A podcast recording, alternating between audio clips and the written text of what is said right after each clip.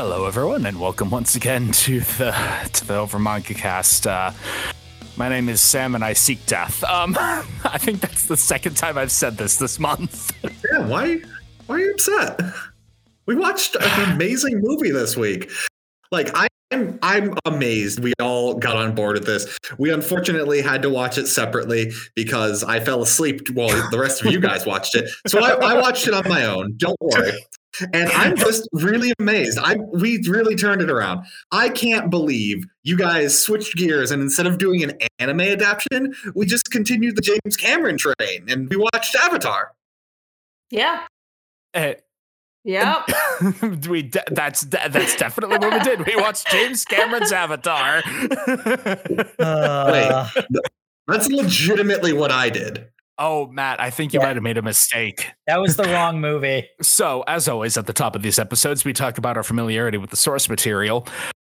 Um, I have actually, uh, when it was first airing, I caught Avatar: The Last Airbender sporadically. Uh, I knew it was good, but I have a horrible attention span and I'm very bad at watching things as they come out, so I never watched the whole thing. And then later, when it came out, or when it uh, was available on North American Netflix, uh, because I don't have a VPN, I know I'm a very bad boy. Uh, I uh, watched it there, and that's that. My other experience with it is that Jake is obsessed with it and has wr- written several fanfics he made me read. Hey, Jake, you want to elaborate? Last Airbender. I freaking love that show. The first time I saw Avatar, it was around the time the end of season two was airing. I caught a couple of episodes of that and uh, had watched, you know, caught everything up with reruns and and watched it consistently ever since. The first time they had uh, DVD box sets for like full seasons, uh, I got those uh, box sets and freaking love the series. Can we watch that instead? we can't No. get the time back that we spent on the uh, on the garbage we did watch, but we we cannot do that. Uh, Jay, what's your experience with Avatar: The Last Airbender? So as far as Avatar: The Last Airbender, um, similarly, I kind of I remember watching this briefly interdispersed on Nickelodeon. So Mhm. that was my exposure. Can't say I religiously stuck with the series. I kind of just watched it if it was on.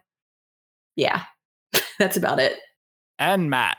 Oh, we're talking about Avatar: The Last Airbender. Oh, I love Yes. that. I watched that from the beginning. I remember the like week that it came out on Nickelodeon, where it was a new episode every Monday, Tuesday, Wednesday, Thursday, Friday to get the first five episodes out. Ooh, and then from there, every single Friday was Avatar Day. That was all of book one, all of book two, all of book three, all of the box sets own them watch the commentary on there's some really good commentary in the book two one where the creators have M Night Shyamalan Ding Dong on and they talk about how great the movie's going to be. I th- I've read interviews with them previously that uh, like most promotional things for movies that was a lie.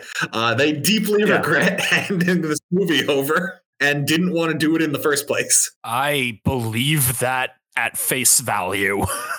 yeah, um, One thing I will give this movie, and uh, when I say give, I mean barely acknowledge as something passing quality, is that it certainly tries very hard to be faithful to the original plot beats of the show. Much like the Full Metal Alchemist movies, it relies a lot on the audience going, That thing, I recognize that thing! I mean, no, except with like a modicum of more sincerity to it, which makes the abject failure all the more painful. I I don't agree with that assessment. I don't either. The little That- girl playing Haru is an odd choice if you're trying to be as faithful as possible. The waterbending scroll coming out of a box that uh, there was no conflict to get it is an odd choice. well, there was a conflict. There was a dance battle and one rock. and a single rock. You know Yeah, what we'll- we're we'll talking there. about, audience. yeah. the the thing is, rather famously, M Night Shyamalan didn't actually watch the show. He had a I forget how many paragraphs it was. It was between one and three. He read a summary that was a number of paragraphs, and that's the reason why the movie is shaped the way it is, the malformed thing that it is. his daughter watched the show and had it basically told to him via her. So it's a secondhand account. Yeah. And Oh, obviously whatever he got as like prep document. Somehow that makes even more sense. And then he made conscious decisions on top of that. Like famously, he decided to purposely rearrange the pronunciations of things to be more accurate to Asian pronunciation, whatever that means. Which I don't have a problem with that per se. I have a problem with them literally having conversations to Where they each swap other. pronunciations. yes, just some consistency would be very nice. And I mean, you like- the Avatar Ong. They're not even consistent with the same name. Yeah, like Um, the same character will pronounce it different ways. And I mean, not for nothing. If that was the if that was the only problem with the movie, it, it would be a mild annoyance at worst. But no, everything about this movie is that level of "Are you serious?" Like another big thing that I don't know when it's going to come up otherwise, but um, just kind of overall theme. Firebenders are like Indian inspired, Yeah, and it's it's weird because they're so incredibly imperial Japan in the show. Yeah. yeah, because it's the Fire Nation. the inspirations were what they were for a reason. Also, firebenders need a source of fire to bend from rather than being able to create their own, which just causes confusion. producing fire from their own key is this impossible art that uh, can only happen when Sozin's comet arrives, as will be explained by Fire Lord Ozai. Oh God, we need to. Okay, we're skipping Fully around too much. We're skipping around too much. Let's start from the beginning because it's a very good place to start. Is it? It's the farthest place away from the ending. It is the only place I believe they shot on a real set.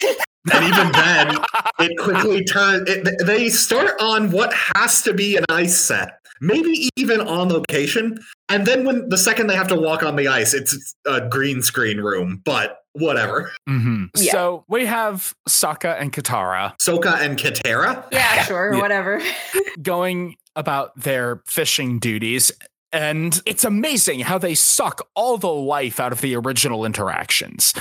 Because there's no sibling bickering, there's no like establishment of character. There's just Yep. uh, Kat- Katara does a bit of water bending, and then that's not even the thing that makes Aang's iceberg appear. They just wander out onto a sheet of ice. Sokka sees something glowing and decides to hit the sheet of ice he's standing on to break it. Like, oh, There is not a single line of dialogue in this entire movie that is not furthering exposition. Yeah, and and like even worse, the exposition scenes in Avatar proper were fun character interactions onto themselves. It was very good at conveying information to the audience.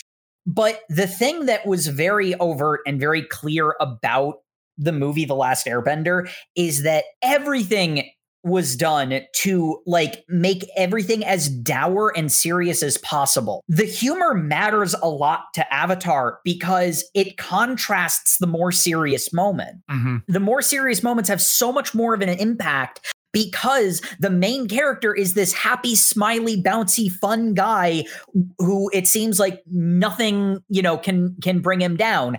I, want to draw a comparison, and I swear this is the only time I'm going to do this on my life. I don't believe you. A comparison between Aang's introduction in the show versus Aang's introduction in the movie, Ong's introduction. Yes, the first thing that Aang does when he wakes up from being frozen for 100 years in a block of ice is see kids his age in uh, Water Tribe garb and go, Do you want to go penguin sledding with me? He immediately twigs to the fact that he's in the South Pole and is like, Let's do a fun thing with these kids. And that's so character informing. Meanwhile, Ong says nothing, gets taken back to their village, and then says, Oh, yeah, I ran away from home. Just the most boring exposition line ever. Which I mean, we'll be here way too long if we go into all of the ways that the original show is great and this movie is garbage. But just another example the hangups that Aang has about leaving and the context in which he leaves is also very important in character informing. None of that's here. But uh, let's let's get through this because this scene really doesn't matter. It's it's surprising how little anything matters. None of the scenes matter. But like basically, Ong wakes up, is brought over to Katera's grandmother, who mentions her friend Hama, which is interesting because she's a really important character in book three. I guess they were setting that up. I don't know why, but uh, yeah, she she mentions no one's been a waterbender since my friend Hama. Basically, uh, Zuko saw them release Ong. He sees a glowing pillar of light and goes towards it. Basic open world RPG. shit. Yeah, and then jumps out onto the ice and shouts, "Bring me all your elderly!" I'm very into gilfs. Oh my god. I mean, I mean, to be fair, that was hilarious. I don't think it was supposed to be, but I did laugh at that both of the times I've watched this movie. Did I mention I suffered through this in theaters? Oh, same. Same. Yep. He puts so much emphasis into it too. it's the funny part. which is, which is a shame because uh, the actor playing Zuko is very good. He Oh, yeah. commits to his bit. Like he's he's a good actor. He just has a terrible script. Unlike Katara and Sokka, who do not seem to care anytime they read their lines. And then Mhm. on flip flops, I, I think he's just not a good actor because of how young of It's a kid his he is. first it's his first movie. Like literally, it's like his debut. I think they should have just cast someone slightly older so he could have held being the main character. Noah Ringer Mhm. does a good enough job of being a martial artist for the action scenes when they actually allow him to do cool martial arts. For the actual acting, you know, again, he's a kid. So The cinematography of this is all over the place, and I don't understand why, but there's a scene I just laughed at purely from camera interaction where Katara is talking to Ong in an igloo, and they choose to focus on Katara as she's listening to him. I can only assume because they didn't like how he was acting, and they're like, we're gonna have to ADR this in post. And Uh-huh. it's just an awkwardly long shot on her listening to him talk. I'm like, why? there's so many weird moments of that. Like the bit where Zuko sees the beam of light. It, it's him just looking at the beam, and they ADR in his actor going, Uncle, come look, even though he's clearly Oh. not talking. Oh, this this movie must have had a bunch of reshoots because there is just they don't let people be silent for any amount of time, and there is so mm-hmm. much off-camera dialogue. Yep. This this movie reeks of having a lot of production problems. In case that's not obvious, what a shock. So Ong is taken by the Fire Nation because because they find a kid with airbender tattoos and go like, "Hey, he must be an airbender. He's only ten. Who are you, kid? We've got a test for you, Uncle General Iroh. Hey, kid, I've got a test for you. If you fail, you can go home. well, I see no downside to this. they put like a rock and a candle in front of him And a cup of water. and a cup of water and like they, they all react and it's like whoa he's the avatar The the candle and the water is fine because it's just the candle when it gets near him flares up a little, and the water forms a perfect circle when it's spilled in front of him. This is just a rock the size of a brick that stands on it. And just like one of these is much more magic than the other two. Oh god anyone bending two things is proof enough that they are the avatar but no we gotta person do, with air nomad tattoos bending fire is enough to know, but whatever. uh-huh so they do the whole Aang breaking out of the Fire Nation ship and also uh Katara Sokka and Appa coming to save him thing. Oh my god, Appa. It- a choice. sleep paralysis demon. See, I had the very opposite like reaction. Like I literally just wanted to squish him because he was so cute. so cute. Opposite face borders on Uncanny Valley because they clearly tried to make it cute for the movie. His both of Made his eyes everything else realistic. both of his eyes face forward like a predator. I'm sorry, Sam. I just I'll I'll take all the appa for you then. That, that's fine. You it. can have it. Yay. I have no other place to mention this, but can we talk about how um, Katera and Sokka are the only white people in this village of Inuits? They have grandma. Don't forget grandma. Gr- Grandma's also a white woman, but everyone else is just Inuit actors, and I'm like, so So- you're saying you you could have made them Inuit, you just chose not to. So my like in universe theory is actually their long lost relatives from the Northern Water Tribe because that's the only thing that makes sense. Because the Northern Water Tribe is all white people. Mhm. Also, the Northern Water, Water Tribe is behind a giant gate, so they are the gated community of the Avatar universe. Which interpret as you will, it is literally that. Uh, So, hooray, main character broke free from the ship of the Fire Nation. We're off on our mystic adventure now. Let's go to the Southern Air Temple. I really wish they hadn't. I really wish they hadn't. We have the most painful ex- exposition dialogue for me personally. I don't know why this one stands out in my head so much. I can explain. This conversation makes no sense. This Mm-hmm. conversation depends on what happens. Is the characters left the Southern Water tribe, flew to this temple, and talked about nothing in between. Mm-hmm. Yeah. Uh, Eng Ong never gives his name. Katara just knows it in the narration. And when they arrive at the Southern Air Temple, uh, they're like, "So, who are we coming here to see?" And Aang is like, "Oh, we're coming to see Monk Gyatso. He he was the one who uh, raised me. He's kind of like my father. If you just say it, it doesn't mean anything." There's no relationship between Aang and Gyatso at all. Mm-hmm. This entire scene is worthless. Yeah, it is. The the thing where they try to make it worth something is when Aang sees the corpses of the f- of the air nomads. Conveniently, their bones stayed on top of the soil these hundred years. Yeah. Yeah, how about that? He, he walks in as if these people were burned last week. So he enters the avatar state, he's freaking out. Or at least we think he is. We hear Katara screaming in the distance.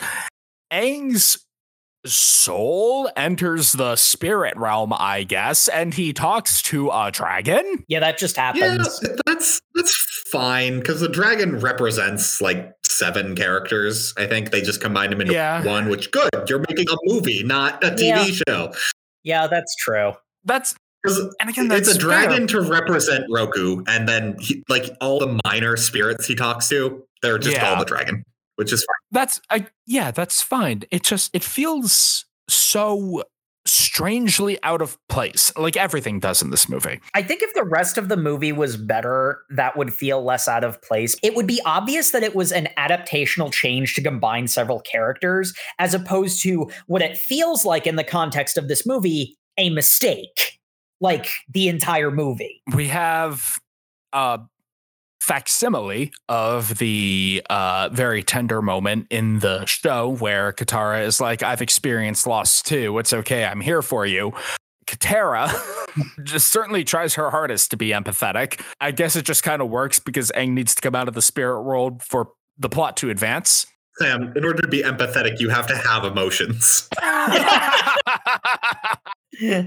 and now we move on to actually just my least favorite part, which is everything that happens in the Earth Kingdom. Oh my god. None of it needs to happen because everything happens in like two minute intervals. It's so weird. It is all worthless. No, it's less than worthless because everything they show reduces the tension. I think this is also the point where we get introduced to Admiral Zhao.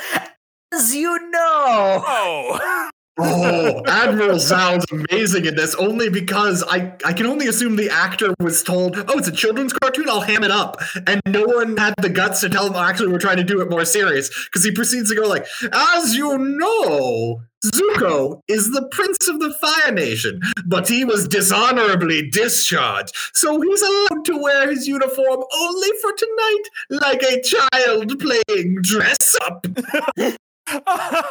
I hate Zhao so much, but at least I feel something towards him, which is more than I could say for the rest of this movie. He doesn't just say, as you know, in order to exposit at characters who, in setting, know and don't need to be told. He does it not once, but twice. And the second time is to f- Ozai. like, Ah, yes, my my imperial sovereign, the extremely violent man who is the terror of the entire world. Allow me to tell you you already know and waste your extremely valuable time, you volatile man. that's implying that this version of Ozai has a lot more personality than he actually does. I think he's asleep for 75% of his screen time. This version of Ozai is a uh is the supervisor of a dickbag middle manager. Oh my god, you're right. He absolutely is. Zhao is the asshole at your desk job who th- thinks he's got more power than he actually does. and Ozai is the supervisor that just rubber stamps everything he says. Oh my god, it's true. Yes, excellent. I, I want to talk about my favorite scene, which is um Please I do. forget exactly why this why this happens. It's when um Zuko and Iroh are in a Earth Kingdom village. and oh my god. hey, Zuko, have you ever thought you could just not go back home? You could find a nice hot girl here. And it's it's the speech he has in book two, except they've actually been exiled at that point, so it makes more sense. And it's like you can settle down with a nice girl here. Like wars kind of sucks. Maybe you don't want to make that your entire life. And then Zuko's just like, hold on, let me ask a random boy in the street. Boy, give me Prince Zuko's backstory. Well, I guess I'll give you Prince Zuko's backstory. He was in a fight and he tried to save some friends, but then uh, Fire Lord Ozai was just like, "No, I'm gonna fight you instead. I'm not gonna fight my father. I'm gonna." I, can can we talk about Zuko's horrible disfiguring burn that just kind of looks like he forgot to put sunscreen on one side of his face? Yeah, I was like, this could be covered up with some decent makeup, honestly. Especially even the the story retelling made it even worse because his father is supposed to be the one that quote unquote disfigures him, and I'm just like, wow, just really hammers home how weak the Fire Nation is. Can't even disfigure your fun son's face. you can't even properly disfigure your child. Step it up, movie Fire Nation. The true measure of any authoritarian government. How much can you disfigure children? I mean, that only makes it it only makes it more poignant because during his reception speech where he just happens to have to give the dig in like, "Oh, by the way, he has rescinded his love." Like Matt and I had to rewind. We're like, "Are you serious? he had rescinded his love of the prince. What does that mean?" Like Admiral Zhao says things that make no sense. Why anyone would even like this doesn't make you sound powerful. This makes you sound petty. Like mm-hmm. I'm a petty bitch and I'm okay with that. Yeah, obviously you are. anyway, Ugh. that's that's enough of this nonsense. Let's uh, let's talk about the Earth Kingdom village. Uh, Yeah. Uh, oh my god, the Earth Kingdom village. uh Haru it has like I think two lines of dialogue. We all thought we Mhm. uh Haru is also like significantly younger than Ang somehow. Okay. Yeah. Sure he's gonna I'm sure he's gonna grow out that mustache in the like couple of months it takes before uh he shows up in book three, but thank goodness this is not getting a sequel. here's Um, the thing. Technically, I think this movie was planned out to have their entire journey take longer. Mhm. Yeah. Because they do say Sozin's comment won't be arriving for three years, which, if you have chil- child actors, perfect. That's what Yeah. you need. Like, Yeah, that's true. We've all seen Harry Potter. We know how those movies were paced out. Yeah, so um, conveniently, Harry Potter, the books already are a year each. So, uh, yeah. Yeah. Okay, so we get like introduced to Haru. Okay, we're doing the prison. It sure is a prison camp on They- land. They just keep the earthbenders in a valley. there is literally a wall of rocks behind Ong when he tells people that they are earthbenders. They can bend earth. I am the avatar. I can bend all four elements, but you are the real strength. Bend your earth. Hey guys, did you know we could have bent earth this entire four time? Squad of four men just walks out of the corner going like, we're gonna bend some earth. They don't even make the rock float. They just waddle out. It's not even okay. So one of the coolest things about Avatar, and the reason why the fight scenes look so good, is uh, the bending of the four elements is based off of four real world martial arts.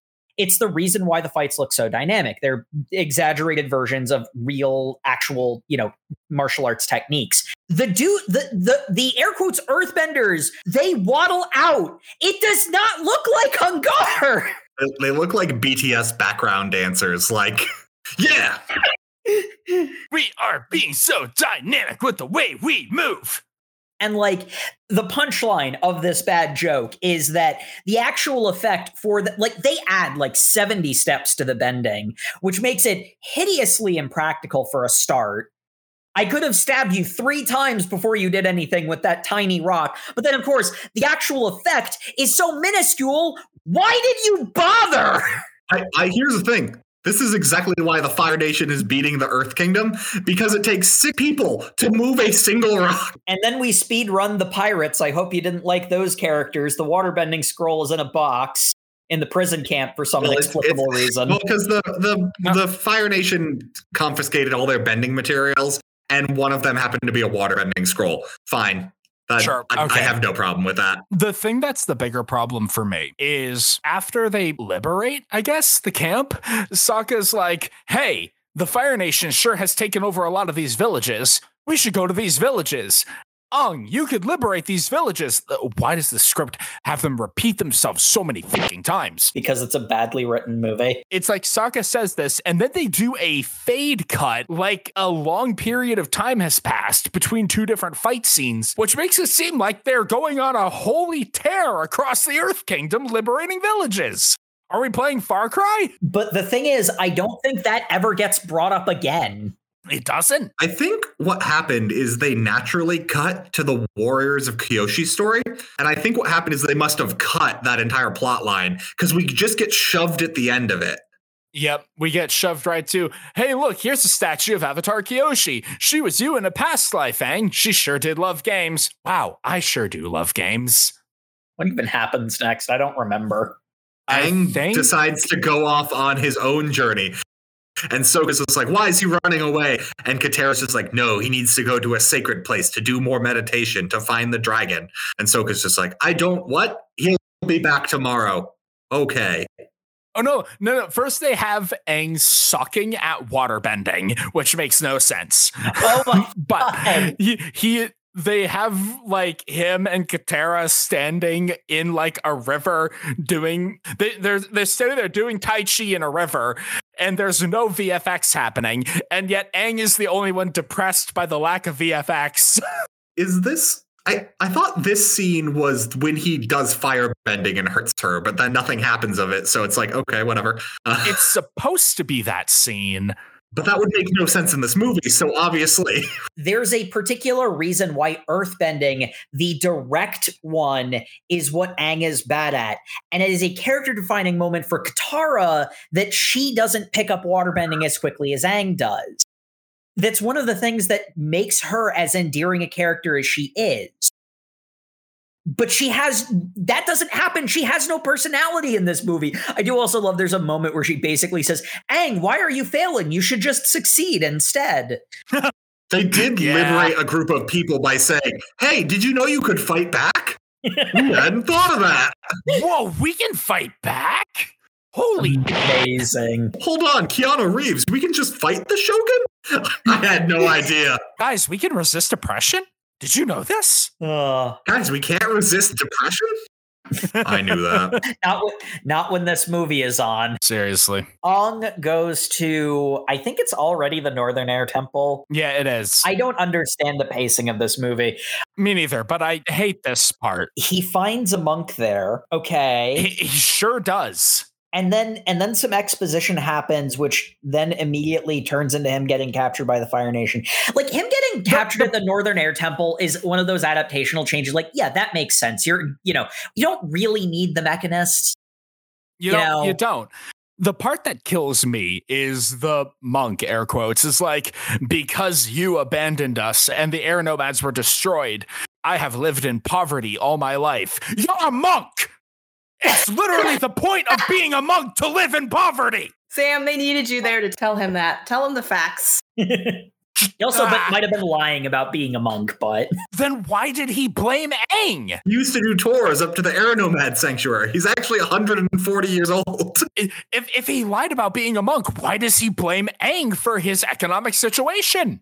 Th- This man is not of an age that he should even know what air nomads are. They were genocided out a 100 years ago.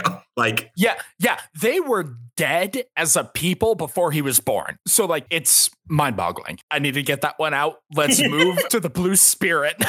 uh yeah, that that sure is a scene that happens. Uh Never been more attracted to Zuko than in this moment. it is pretty hot, but like, I'm, I'm having a hard time appreciating how hot Zuko is over just the real failed attempts at making a cool martial arts scene. hey guys, the Matrix made slow mo martial arts look cool. So Zuko does some cool karate stuff. Um, he rescues Ong from because turns out the the southern air, the northern air temple was a trap by General Zhao, who after showing him statues of all his past lives, they were also surrounded by Fire Nation soldiers who captured him and then took him to a prison. And then Admiral Zhao was in the prison, and then he got saved by Zuko. And then as he was escaping, as the blue spirit was there, it's just like, wait, no one killed the Avatar. He can just come back. And everyone was like, that makes sense. And apparently Zuko at that exact moment realized, oh wait, hold on, I can keep him as a hostage. And then put a blade to Ong's face, and they're like, "No, let him go." And then he gets to the other side of the bridge, and then uh, uh, Admiral Zhao is just like, "By the way, just shoot him with your arrow." He's just like, "Oh, right, we can do things that aren't bending," and shoots, and the arrow hits the mask and knocks Zuko unconscious Mm-hmm.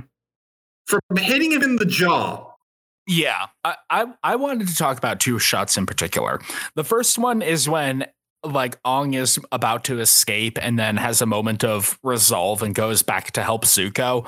And he leaps in the air with his airbender glider, and we get a marvelous POV shot of him shakily flying through the air. so much shaky cam from above. That one's just funny. But we get an actually kind of okay martial arts movie shot where Aang leaps into the center of this like training square and uses his airbending to cause a whole bunch of like target dummies to surround him so he can fight the Fire Nation soldiers in a in a more controlled you know environment that's like decent and the fact that it's in the same scene with the shitty overhead shaky cam shot is so funny to me Yeah, and then and then uh, did you know we got all of this in one take? Do you see this 360 tracking shot? Are you impressed by this 3D tracking shot that we got this entire uh, thing in one take? Are you impressed yet? It's like to be fair, it's the only part of the movie where I wasn't half asleep, but you've risen to the level of mediocre. like uh but yeah, uh Aang and Zuko escape or Ong and Zuko escape. Admiral Zhao seems to know intrinsically that the blue spirit was Zuko. even though he has no reason to suspect that. Yeah. Yeah, I, in the show, it's much more obvious it's Zuko. He finds the twin swords in Zuko's cabin in his ship. And Zhao was already planning on offing Zuko anyway, so it's like, oh, he might be the blue spirit. I'll he just knows that. And proceeds to go to Fire Lord Ozai and say, "Hey, by the way, your son's a traitor. Just to- I have no proof. Just believe me."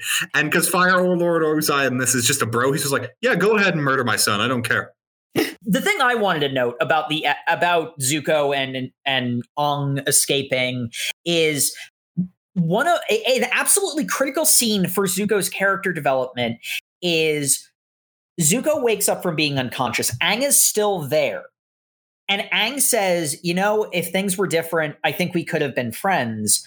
Zuko silently contemplates that for a moment and then throws a fireball at him. That is establishing their dynamic as the story goes forward. That sort of unease, but acknowledgement that, yeah, they could indeed perhaps should be friends, but Zuko's hangups will not let him do that. That was That- immediately apparent when they like kidnapped him and when the uncle took the lead and was very cordial and very calm in, you know, like you need to take these tests. Meanwhile, Zuko was just screaming at people. I mean, it's all in the oh, delivery. I, I love Uncle Iroh in this. You know, He doesn't look anything like Iroh, but like whatever. He's good compared to everyone else. He is a good character. Like he's just he actually has a personality Does he have a personality? That's my question. more than anyone else does. yeah, fair. The bar is low. His personality is not at all like the actual Iroh, but you know what? I will take literally anything. yeah, but I mean, it's not a knock against him to not be the character in another thing. He's a character in this movie. True. And he's actually a character. So cool. we did it, Reddit. He also let somebody plant a bu- he let someone sabotage Zuko's room on the ship while he was getting his foot rubbed by Earth Nation girls. Like, I understand entirely how he feels.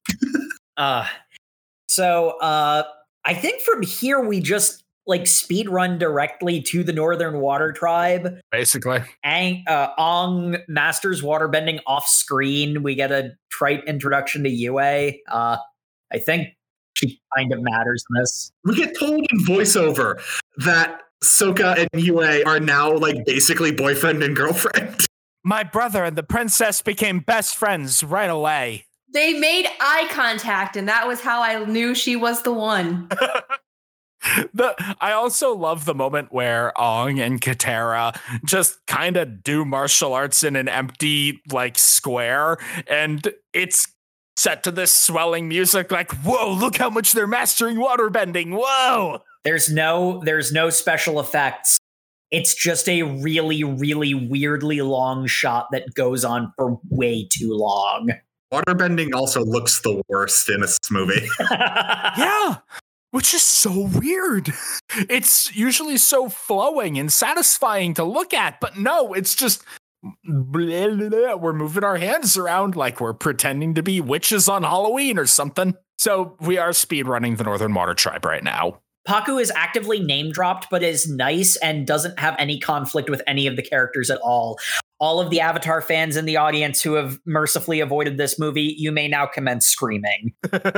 I've got some things I want to say when we're done talking about this movie about what it probably should have done, but we'll get there.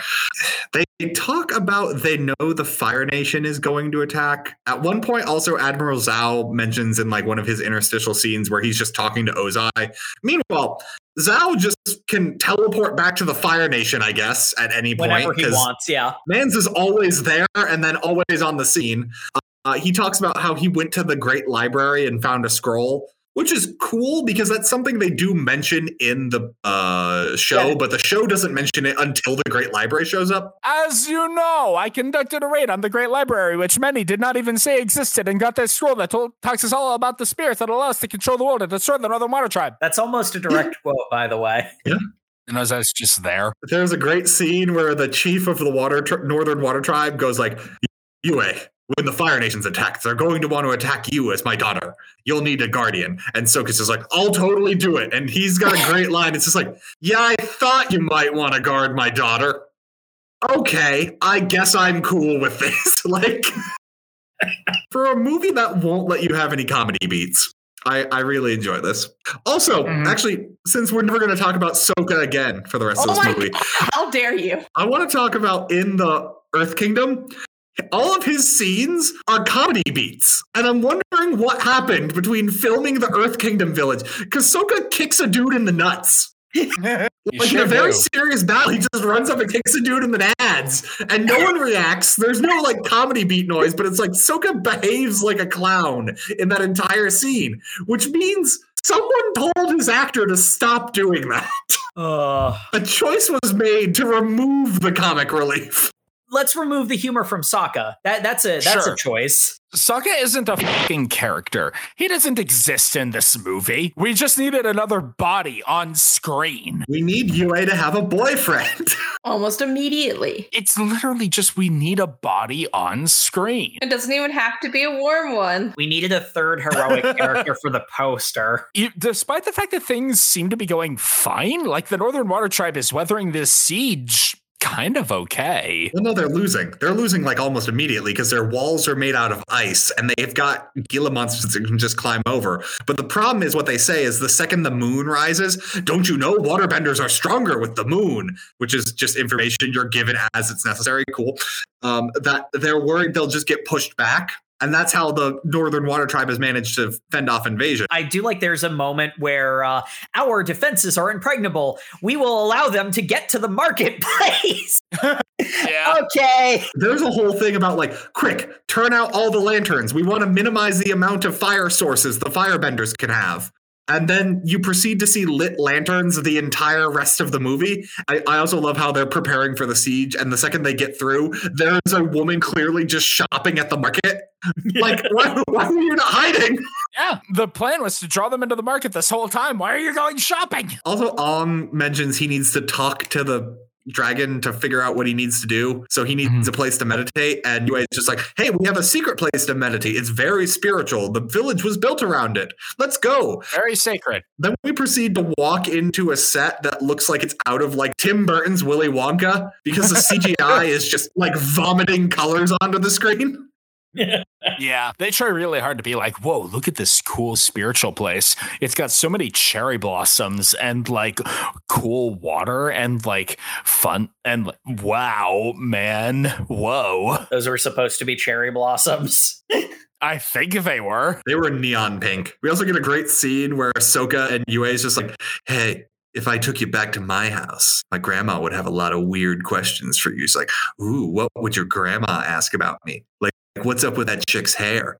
Oh, yeah. So uh, when I was born, I was dead, and my parents gave me to a fish, and then the fish made my hair silver. That sounds like there's more to this story than you're telling me. The movie doesn't care. Move on. Okay.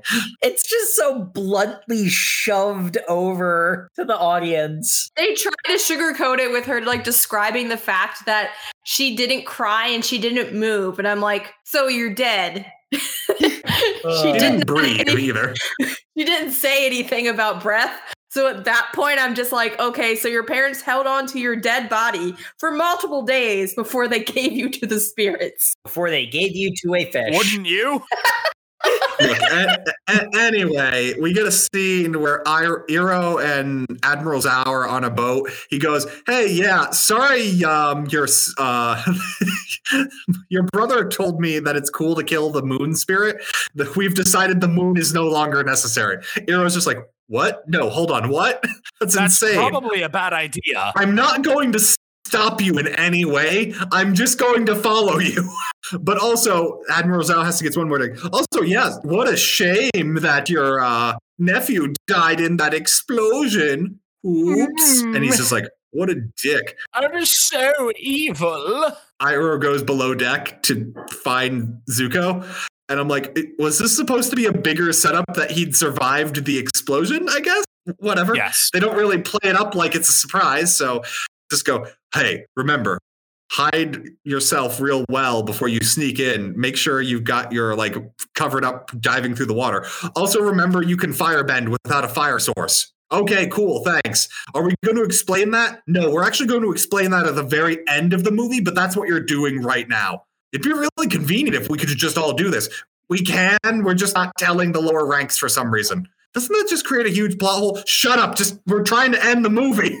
We're trying to get through this as quick as possible. This is another one where it's like, oh my god, the difference between the original and this It's- is such night and day. There's no love. It's like they got to this point in the movie, had this plot line for Zuko to sneak in, then realized, wait, how is he getting in with his firebending if that's not how firebending works in our setting?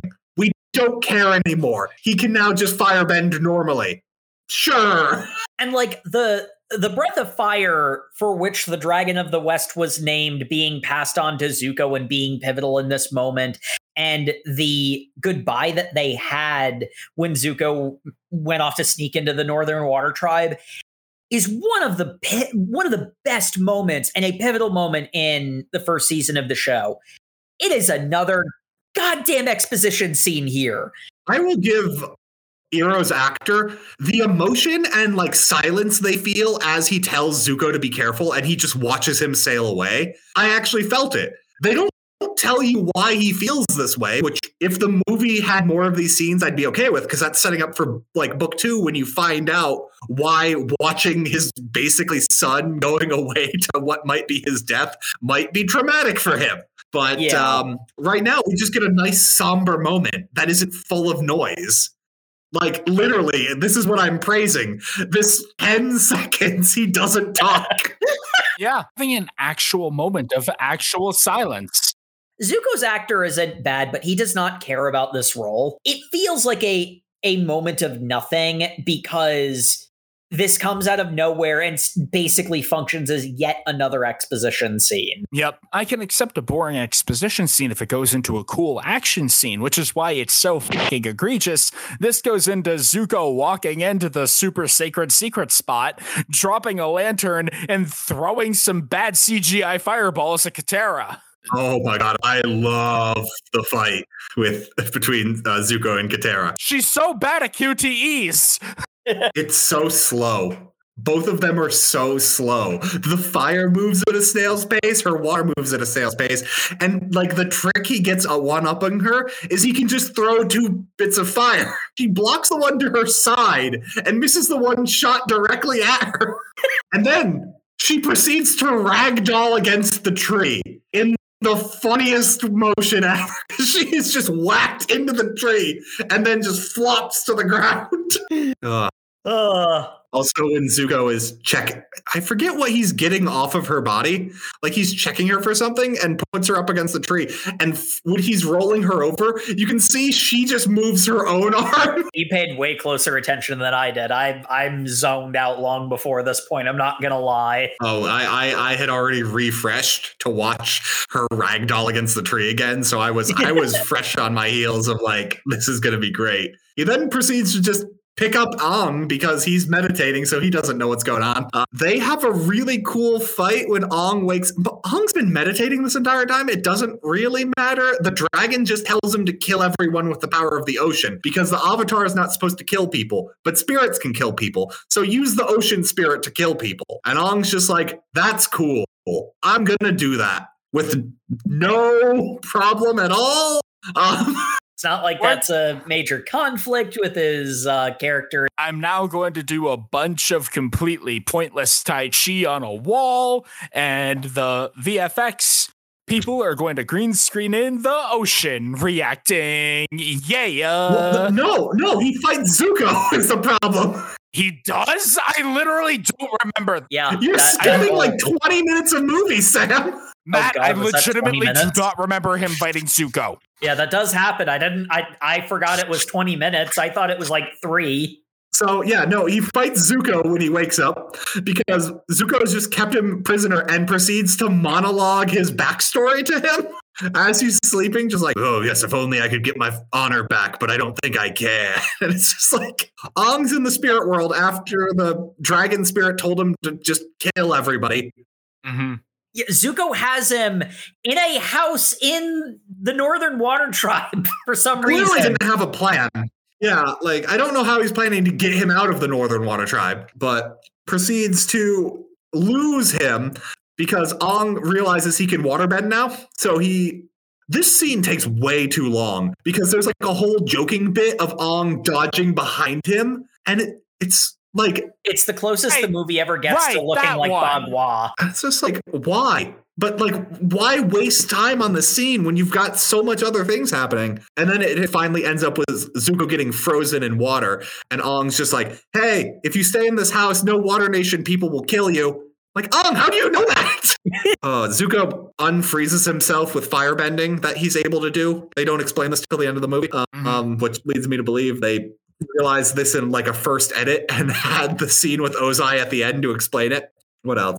Uh, after this, there's the whole thing with Admiral Zhao going to the spirit fountain because he just he just gets through town, I guess. Oh, wait, right. We forgot to talk about the fucking fish dying. Admiral Zhao grabs the moonfish in a bag. Everyone watches him do this. Iroh is standing within arm's reach of him and goes like, "You can't do this. This will ruin everything. What are you, some kind of monster?" And Admiral Zhao goes, "Hold on." Pulling out my knife, readying my knife. We are the gods now. Stab, stab, stab, stab, stab. Oh and Oh just God. goes, "Wait Yeah. a second. You just killed a spirit. That makes me upset. Wait, no, I'm very upset." Wait, no, yeah, I'm gonna burn everything. And it ignites into like flaming dragon wings out of his arms. Yeah, That scares away the soldiers and Admiral Zhao, I guess. I forget if Yeah, he I stays in the room or not. Yeah. I think he nah, runs. He runs. Yeah. What happens now that there's no moon? Uh, the Fire Nation is just murdering all of the Water Tribe. Like they can't bend anymore and they're just getting killed. But I guess not because there's literally no casualties at the end of this battle. Whatever. And there's a incredibly ham-fisted scene where Yue, Iroh sees Yue. It's just like, hey, your hair's weird. Does that mean that you had a gift of life from the moon spirit? And she's just like, yes, the moon spirit gifted me life when I was young. And Iroh's just like, hey, did you know you can just kill yourself and then he'll come back to life. What is that life really mine to give? Yeah, some people are born for a reason, and yours was apparently to be a battery for a fish. Doesn't That's rough, Oh. buddy. Ah, it's rough, buddy. I think my death means something much more meaningful in the show? Nope, you're literally just recharging a fish. Get in the water. uh, if I don't pushed her in the water, I would have loved him a lot more. She walks in on her own, but um, the fish dead body then drains the white out of her hair. It comes back to life. The moon comes back up, and then all the waterbenders are like, "We can waterbend again. Time to kill all Fire Nation." And Iroh is just like, "Well, time to get out. We're definitely gonna get murdered because we're Fire Nation soldiers." Oh, hey, Zuko's here. Zuko, let's leave. And then Admiral Zhao fights them on a bridge, going like, "Hey, you guys are traitors. You're getting away. You got to help me." And they're like, "No." I was gonna say, do they even fight or they just stare at each other for a while? Zhao, Zhao shoots a giant beam of fire because I, I guess he can also firebend. No, no, he's he's getting it from the environment. I don't. I don't know, but he shoots a bunch of fire, and Iroh just redirects it by like catching it, and goes like, "Hey, you're not even worth fighting." Also, I have my nephew. We're together. You always fought alone. That's why you'll fail. And then Iroh looks behind him and is just like, oh, well, time to leave, and leaves. And then Zhao just watches them leave and is just like, oh, that's weird. And behind him, four nameless waterbenders, West Side story their way to the end of the bridge. And they're like, hey, hey, we got waterbending. Bitch, we smell new shoes. He grabs a lantern, tosses a bolt. They just dodge because I guess the moon gives them super speed, um, and proceed to take water snakes, grab him in a ball of water, and lift him up, and then just let him sit there as he drowns to death. And I'm just like, how On screen, how does firebending beat anybody? Because if you can do that with waterbending, he just gets drowned on screen by four nameless randos. He got killed by four people. Because I I guess the moral the movie wants to be is that you should accept help from people. You should work Which together. a sig- Sure. Which that Yeah. metaphor is also significantly stronger in the original context anyway. like he's killed by four nameless people working together. The metaphor is so on brand because it's literally Iroh says it. Almost like he's set up to have Zhao killed by four nameless guys. Were those Fire Nation spies and Iroh's just playing the long con? Maybe. White Lotus, baby. Oh, you know what? That Am I right? Am I right? that might have been what the movie was setting up. 'Cause- These guys aren't named and they don't show up in the end. Dang, that that might actually have been a plot line the movie was setting up. Huh. I now accept it as headcanon because I have nothing else to live for. I mean, fair. I'm I'm cool with it. And then Ong's just like, hey, by the way, I know we're winning. like literally, the side the field is them killing the Fire Nation soldiers, just beating them up. And Ong goes like, hey, the, the dragon spirit told me to just kill literally the entire fleet with the power of the ocean. So, uh, hey, ocean spirit, want to take over my body and kill everybody? Oh, right, you're a fish. I can just use your power. And then proceeds to avatar state, lift the ocean up, and flip all the Fire Nation ships. That, that- that's a thing that happens. And um, the the one thing we get with Ong is his flashbacks the entire time. He said what happened was when they found out I was the Avatar, they all bowed to me, and I didn't want to be worshipped. I wanted to have a family, so I ran away from that responsibility. So what happens at the end of the movie is after witnessing his godlike power, Katara is just like, Ong, it's okay. They want to worship you. As everyone kneels before their ocean god, Ong. And then the movie ends. Thank goodness. And it's just it's just like that defeats the purpose. These are people also the Fire Nation people who were not prisoners but were just there also kneel before A- Ong's amazing godlike power. which which is great because even in the context of this movie with the changes you made it doesn't solve ong's problem of not wanting to be worshipped it's just people want to worship him and then they do and he just kind of tacitly accepts that happening Because Katara tells tells him it's cool. People want to worship him and he's like, I never thought about that before. It, look, it's fine to be exalted as a god when people want to do it. That definitely won't make you misuse your power. Ugh. I mean Kyoshi did. And y- it's literally a story about cycles. You think history won't repeat itself? Anyway, Ozai is like, man, that sucks. Anyway, Sozin's Comet's coming, so we're still gonna win anyway. L- lol, Lamau even. Hey Azula, I'm gonna tease you for the sequel that will never, m- that will mercifully never happen. Oh yes, father, I'm totally here for the sequel that will never happen. Okay. Well, let's get to the discussion because this movie is awful. Oh, Indeed. So let, let's let's do a fun little roundtable. Could you salvage this? Probably. I've I have seen martial arts movies with action that could theoretically with a with a good enough VFX budget and a dedicated enough team be comparable not the same but comparable to the original action of the show. And we know from the filmography of Jackie Chan and a thousand other very skilled actors and directors that martial arts comedy is not impossible. So we know from Dragon Ball that martial arts comedy and stories of personal growth can exist in harmony.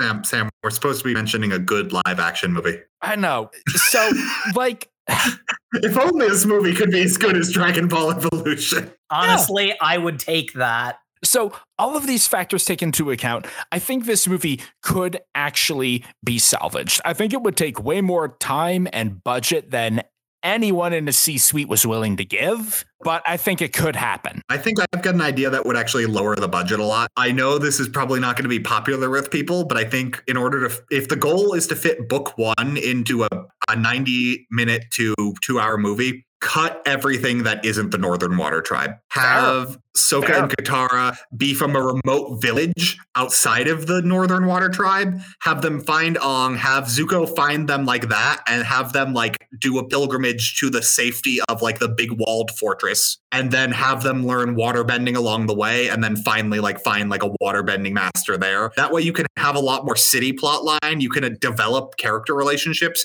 You can have Pakku, Yeah, you can have Katara not being respected for being a girl to give her something. a personality at a basic level. Yeah. Yeah.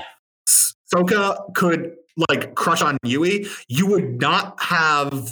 What, what are we missing out on? We're missing out on all the air nomads are dead. We can just have Ong have flashbacks about that. He doesn't need to go fly and find out that. We lose out on the Earth Kingdom stuff, which, as we've established, didn't do anything for this. And you get one set piece, so that probably saves on something. Yeah, I mean, I I actually really like that idea because I mean, the big thing is, God, it would make it would make doing either of the sequels a living nightmare because you'd have to like like there's there's backfill Well, no, like it- how, it's even better. It- the- then book two gets to be all Earth Kingdom, and then book three is just all Fire Nation.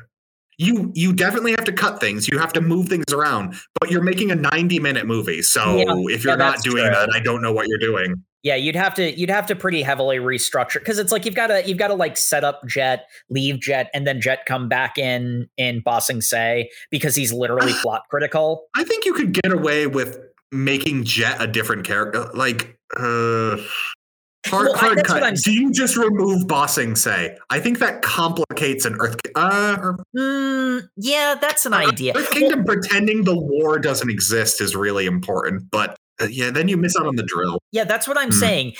Doing doing it the way that you suggested makes the sequels a living nightmare, but it makes the first movie competent.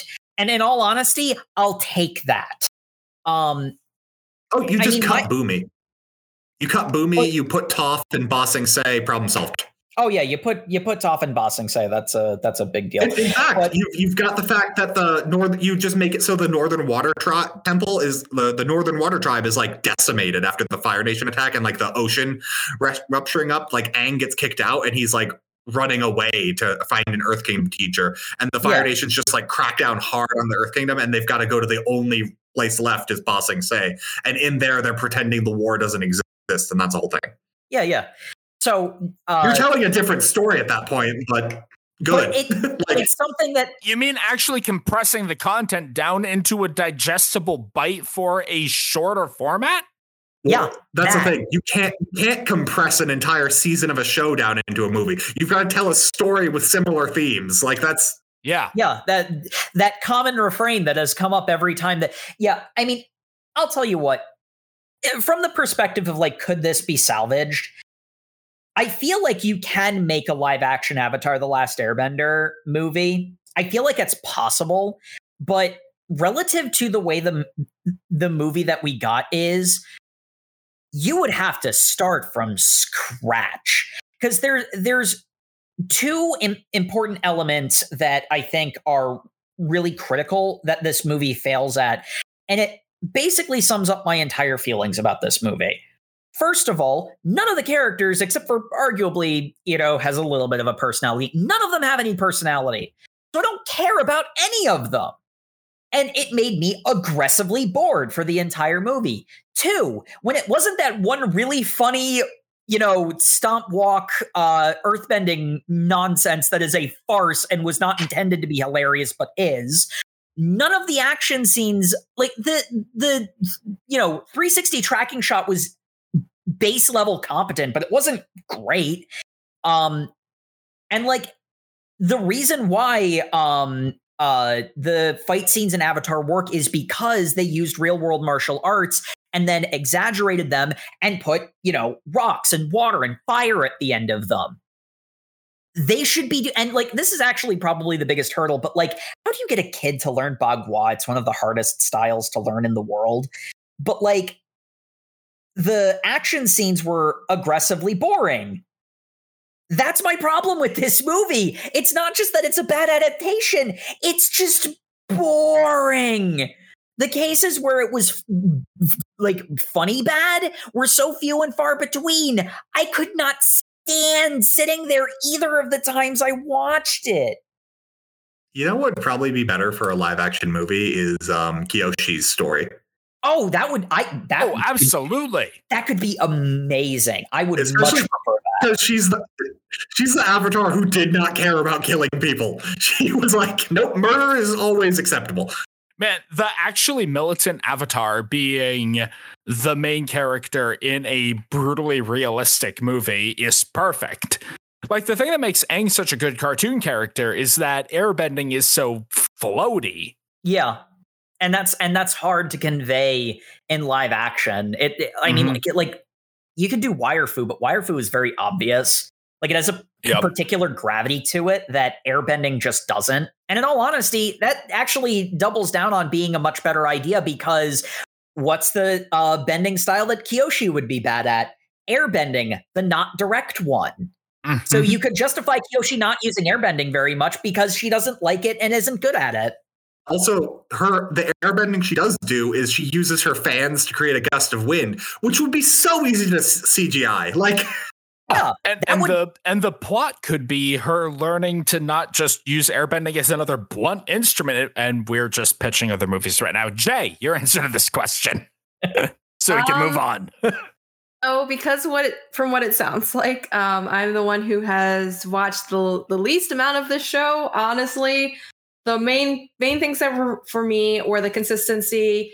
Um, if we are completely negating the fact that our director did not, you know, familiarize himself with the source material, I guess I would just cut out, like Matt alluded to, just cut out a lot of the backstory of Ong trying to figure out a lot of these things that were just apparent had there been more exposition allowed to kind of find out more about himself and you know tell um to just have that conversation.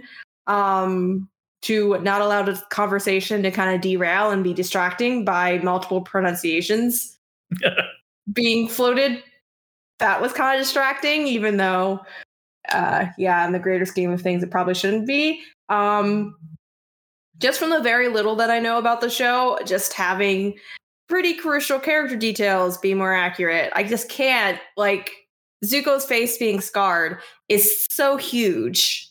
Mm. It's So a visual for- metaphor that represents Yes. his internal struggle. Yes, and it seems like from what we saw in the movie that this internal struggle was very, you know, surface level. I mean, just get some makeup and cover that up. Um Quite literally, surface level. um, but yeah, salvaging.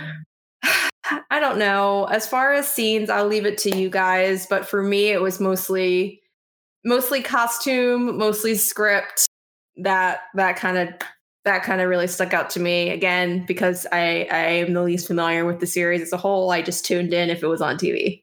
All right.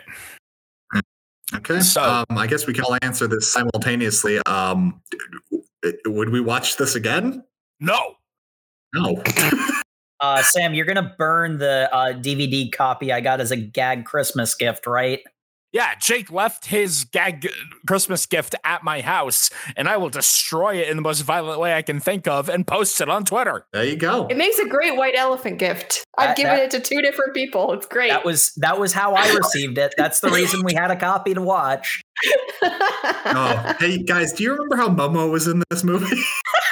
No, because I like having uninterrupted sleep, Matt. I don't want to think about Uh. Momo. Uh, it's fine. Momo was barely in the movie anyway. Thinking about him makes the voices start again. okay. Well, with that, that is the end of No Read November, mercifully. Thank Uh. God. Remind us never to do this again. How is this one more painful than last year? I mean, last year had Death. Note. We liked Netflix Death Note. yeah, True, I feel like it's just because it like kind of leans into your childhood trauma. It, it, it hurts more when it's something you grew up on. True. Those wounds Yeah. are deeper. Conveniently, I think we're out of bad live action anime movies. So there's definitely Don't speak. Don't speak so soon. Nope. I no, I that's not even true. Our lovely listeners will definitely never go out and at us at Over Manga Cast on Twitter if that still exists and tell us to watch terrible live action movies they would pre- preferred we watch. Those don't exist. People stopped making anime movies. There's no way anyone could go onto uh, YouTube.com uh, and uh, on our epi- uh, episodes, uh, like uh, and uh, subscribe and comment live action anime movies we could watch. And definitely, if Twitter ever burned down, which would never happen, people definitely could not go on Facebook or Instagram or over mangacast.com and leave similar commentary that would point us in new hideous directions. Why are we subjecting ourselves to this? For the bit, Jacob, for the bit. I'm just saying, you all know I love it. I love watching bad movies because they are bad, and that is a form of humor for me. It's very cathartic. I guess technically we know there's at least one more movie, and that's Attack on Titan Part 2, but we've agreed never to speak of that again. I'm down. You know I'm down. I sat awake for that entire movie, and I still am, don't know what happened. I'll fall asleep fall during it asleep. twice. I will fall asleep again on that one. Happily. Good night, everybody. Yep. Good night. Good night, everybody. Good night. oh God, I'm tired. They're airbend, they're airbending the breath out of her. That's what Uh. she gets for speaking out against this movie. M. Night Shyamalan himself.